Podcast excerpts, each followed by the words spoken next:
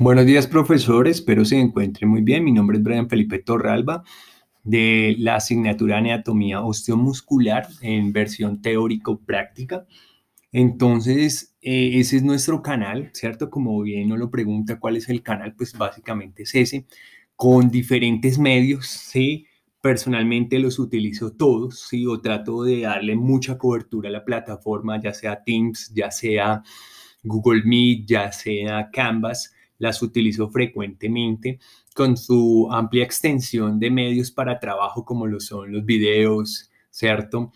Eh, los foros de discusión, los videos que uno encuentra en YouTube. Entonces pienso que estas son las diferentes formas que tenemos para comunicarnos y trabajar, ¿sí?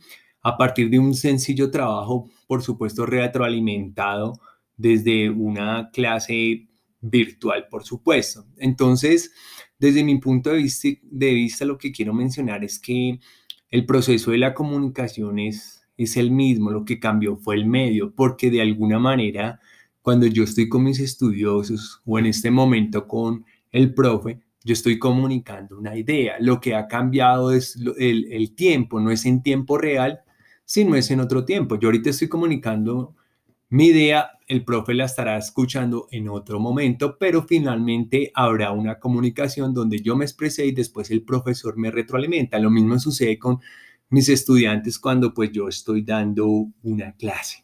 Entonces lo que pienso eh, siempre, siempre va a ser lo mismo, lo que cambia son los medios. En un futuro la tecnología avanzará más y será otra forma de comunicación, pero siempre la esencia va a estar ahí. Entonces, eh, con base a la pregunta que nos hacen acá de la interacción comunicativa con relación a los modelos o teorías de comunicación, por supuesto, pienso que sí se puede hacer un paralelo.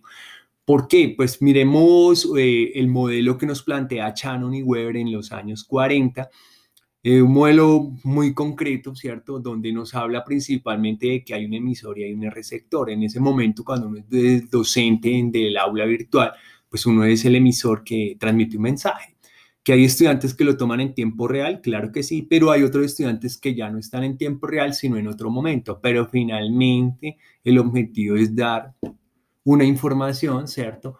Muy precisa que la toman los receptores, la interpretan. Si no queda clara, pues ellos mismos analizan esa situación y se generan preguntas de discusión que se pueden resolver a través de tutorías y por supuesto en los foros de discusión. Entonces pienso que sí, hoy por hoy ha cambiado el medio, pero la esencia de la comunicación y la interacción sigue, porque finalmente nos estamos comunicando, ya sea de manera oral o escrita. Espero con este pequeño podcast haber resuelto las diferentes preguntas, profe. Que esté muy bien, muchas gracias.